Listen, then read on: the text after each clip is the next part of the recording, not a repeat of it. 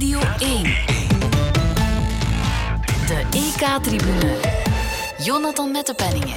Hallo en welkom bij de eerste aflevering van de EK-tribune, een gloednieuwe podcast van Sportza aan het einde van elke wedstrijddag op het Europees kampioenschap voetbal.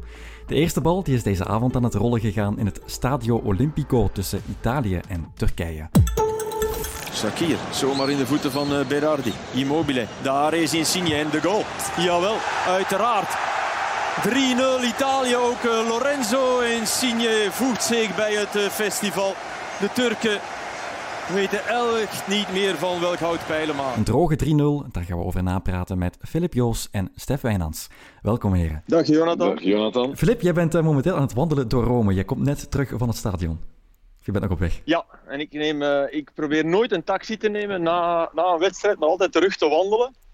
Omdat je dan uh, ja, de adrenaline een beetje laat weg. Ja, Stef, adrenaline. Ik zie dat je in je bed ligt, maar ik heb nog adrenaline. voilà.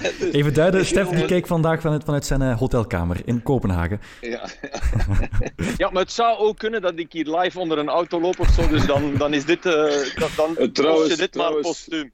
Trouwens, uh, jij hebt je leven aan mij te danken, dat weet je nog. Tottenham, Antwerpen. Oh, ja. hè? Jij hebt het tegengehouden, juist. Ik heb je tegengehouden. Jij wilde ja. onder de bus lopen. Ik zeg, Filip, doe het ja.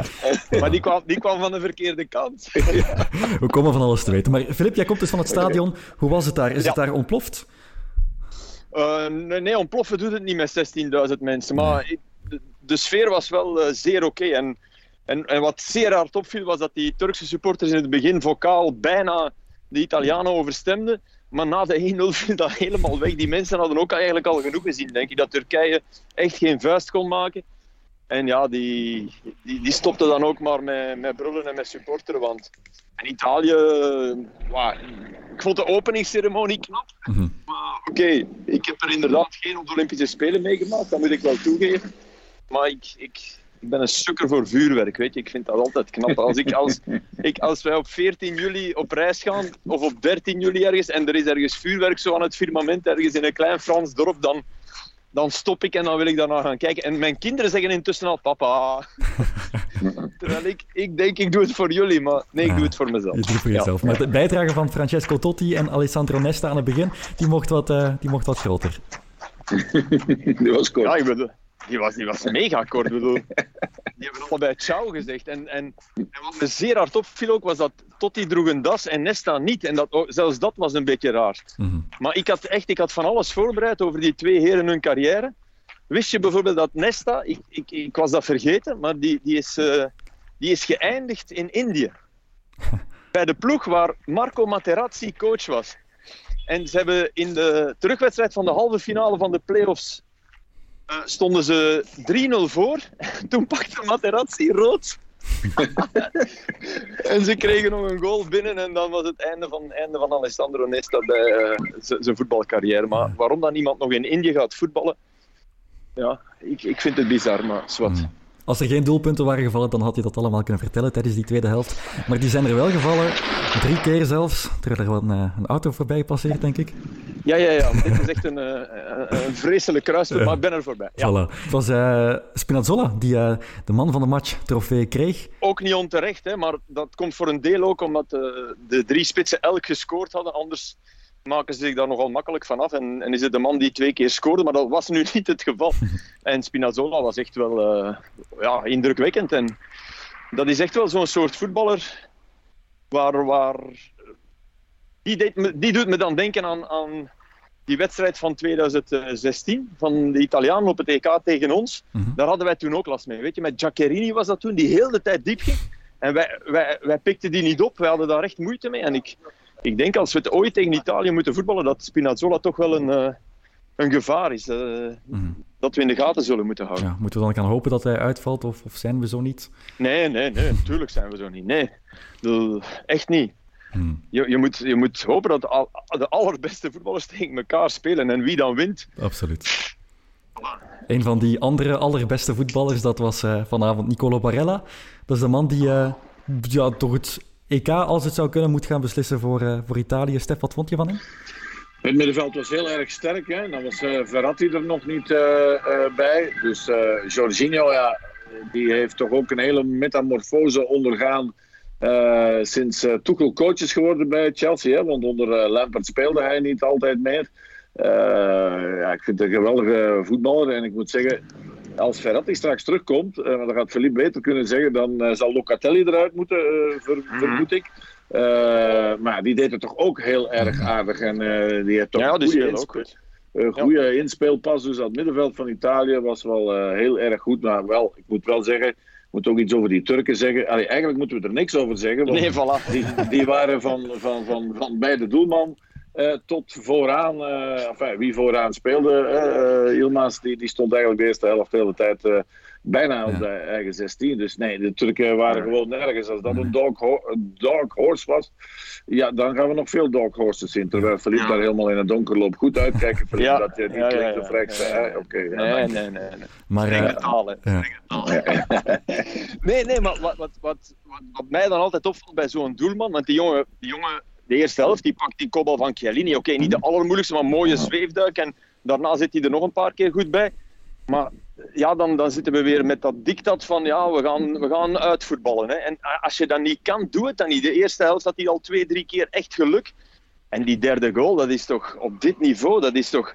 Mm. Hey, dat is verschrikkelijk. Als je, als je een dergelijk doelpunt binnenkrijgt, dat, dat, dat is echt pijnlijk. Dus nee, uh, Turkije was inderdaad nergens. Maar dat middenveld van Italië is, wat mij betreft, in, in dit EK bij de beste drie middenvelders, uh, middenvelden van, van het EK. Ik vind het echt, uh, echt chapeau. En Jorginho, ja, dit, dit is de Jorginho die, die, die onder Sarri is gekweekt. Hè. Uh, die, die af en toe kort speelt, maar ook af en toe diep. Die altijd goed staat. Die, fantastische, fantastische middenvelder. Barella is geen ontdekking meer, maar is, is onwaarschijnlijk dynamisch. Mhm. Je ziet die de hele tijd in beweging. Echt, moet, moet vreselijk zijn om die in de gaten te moeten houden.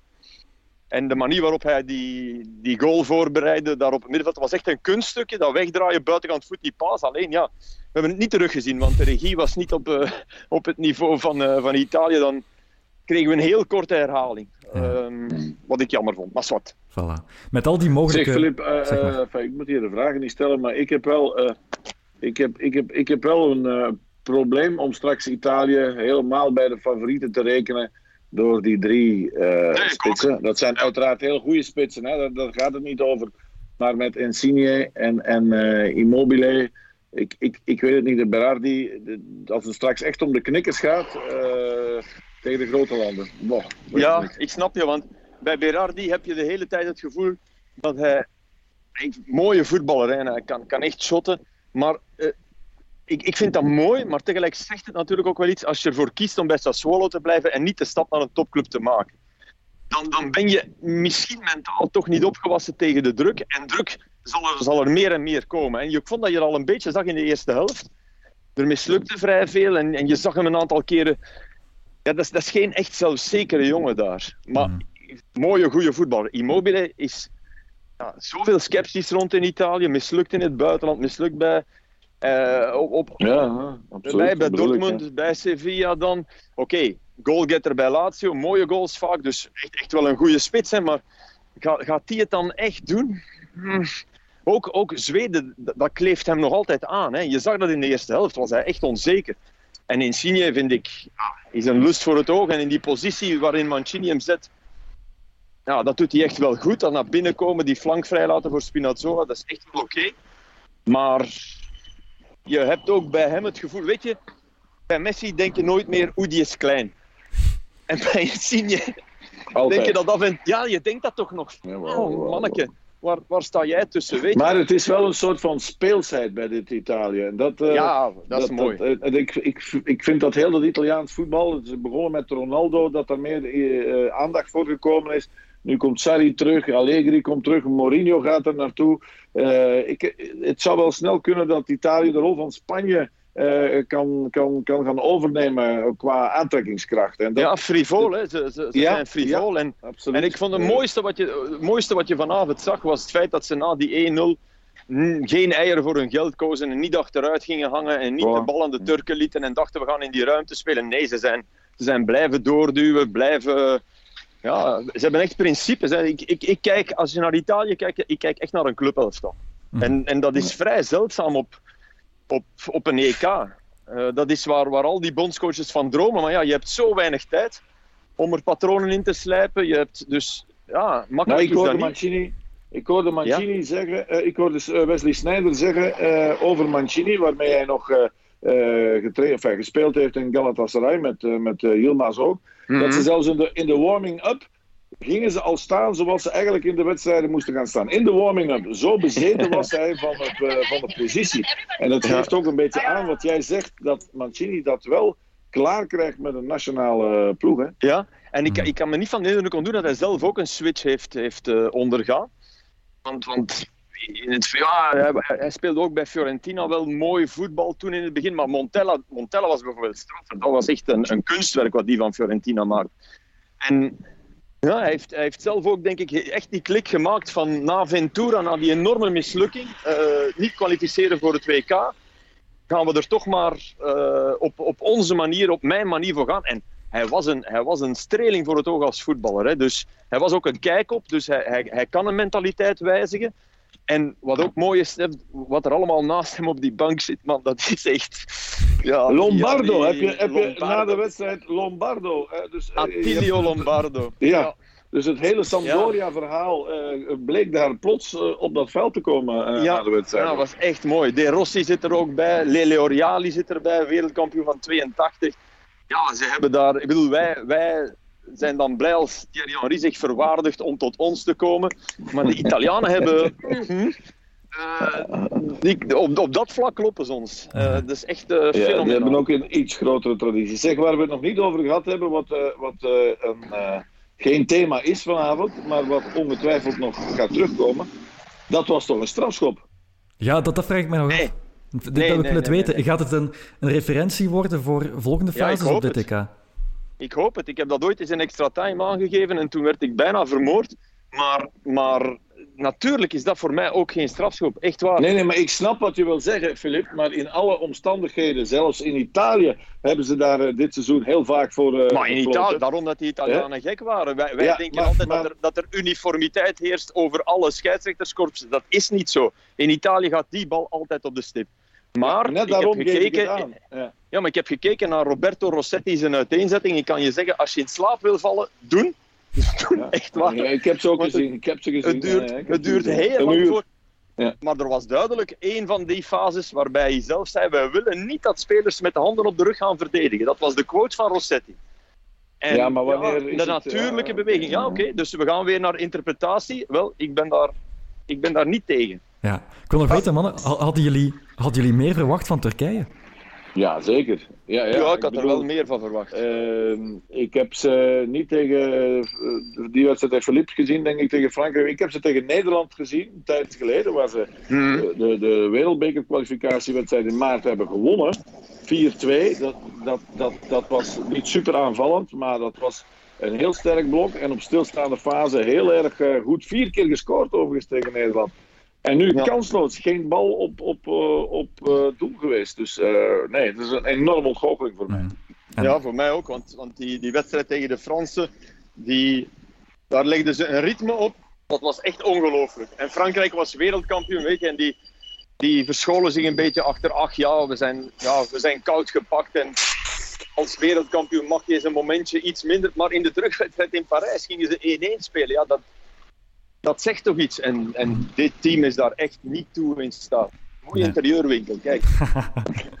ja. Het moet gezegd, Italië een stuk Een beetje ook. Angsthazerij vond ik het ook. Ja. Ja, vond je? Ja, Italië, Italië was, eh, was, was, was veel te goed voor dit Turkije. Ja. En daarmee ook 28 wedstrijden op rij ongeslagen. Het record ligt op 30. Willen ze dat bereiken, dan moeten ze ook tegen Wales en eh, Zwitserland niet verliezen. En willen ze het overtreffen, dan moeten ze ook hun achtste finale winnen. Lukt dat? Ja, Ja. maar ik hecht, ik hecht weinig belang aan, aan, aan dat soort cijfers. Oké, ze, ze zijn indrukwekkend, hè, maar het is, je moet ook kijken tegen wie. En, Mhm. en een toernooi staat op zich. En, en enfin, Wij, staan, wij staan al hoe lang nummer 1 van de wereld? En Ja, nog voilà. Geen, nog geen ster achter onze naam staan. daarmee kan je het vergelijken. ja, wel een beetje. wel een Ja, een beetje. beetje, en nogmaals, je, je moet het wel doen. Hè. Nederland zou ervan dromen om, om, om dat soort eh, reeks te hebben. Dus je mag daar niet mee lachen, maar je moet daar ook niet te veel belang aan hechten, eh, lijkt mij. Mhm. Nee, goed. Maar al bij al een mooie openingswedstrijd hebben we gezien, denk ik. Eh, we gaan het dan Ja. hierbij houden. Ja, ik heb nog één, ik heb Zeg nog maar, één ding maar. voor mijn, mijn collega's commentatoren. Er, je krijgt geen gratis water. En dat is heel raar, want op alle toernooien is dat zo. Want het is bijna altijd warm, het is in de zomer. En als ze dat in Qatar niet gratis doen, dan breekt er een opstand uit, denk ik. Maar ook nu geen gratis water. En eh, naast me zat Giuseppe Bergomi, wereldkampioen van 82. En die was daar ontzettend boos over. Die, die, die, is, ja, die heeft eh, een aantal heiligen bij elkaar eh, gevloekt. En heeft uiteindelijk twee flesjes gekregen. Maar de gewone sterveling, de niet-wereldkampioen zoals ik, is water moeten gaan halen in de rij aan een winkeltje. En dan kost je dat En 3 ook in de, per perszaal, in de perszaal staat ook geen frigo met water. Ik heb de perszaal zelfs niet gezien, Stef. Oké, oké. Want ja, je moet Nee. toch je, je controleren, eh, wordt, je wordt toch gecontroleerd in het stadion binnengaan, dus je kan geen water meer binnennemen. Dat gaat niet. Jawel, ik had één flesje mee en dat, dan, dan mocht ik wel mee binnen, blijkbaar. Maar, dus Hey, is, kijk eens eh, welke, is- welke grote zorgen wij hebben als het EK begint Ja. we Ja. water? Voilà. Maar ik heb, ik heb intussen wel een band met, met eh Giuseppe. Bergomi. Ja, allee, dat is wel de winst van de avond. Ja, ja. Absoluut. Maar dus een boodschap aan alle andere... podcast Voilà, ook ja, nog. Een boodschap aan alle andere commentatoren. Neem een flesje water mee naar het stadion. Zeker doen. Voilà. We gaan het daarbij houden. Dankjewel, Filip Joos en Stef Wijnands. Filip, die eh, stapt nog mooi naar huis, huiswaarts. Let een beetje op van het Ik heb verkeer. geen idee waar ik zit, eerlijk gezegd. Normaal, normaal moet ik op kaarten kijken, weet je, want zo goed ken ik deze buurt van Rome niet. En ja, Hmm. door jou kijk ik naar een podcastscherm. Ja, voilà. Stuur Stef een berichtje als je veilig thuis komt. ik heb Ja, stuur idee. mij zit ik in bericht, stuur Cinecittà. Ja, stuur mij een bericht als je bent aangekomen, want ik moet gaan slapen, want ik heb een wedstrijd morgen. Ah, voilà. Succes Oké, daarmee Allee. eh, Maar dus, morgen zijn we er opnieuw. Dan hebben we het onder andere over de Belgen en een eerste groepswedstrijd tegen Rusland. Tot morgen. Dag.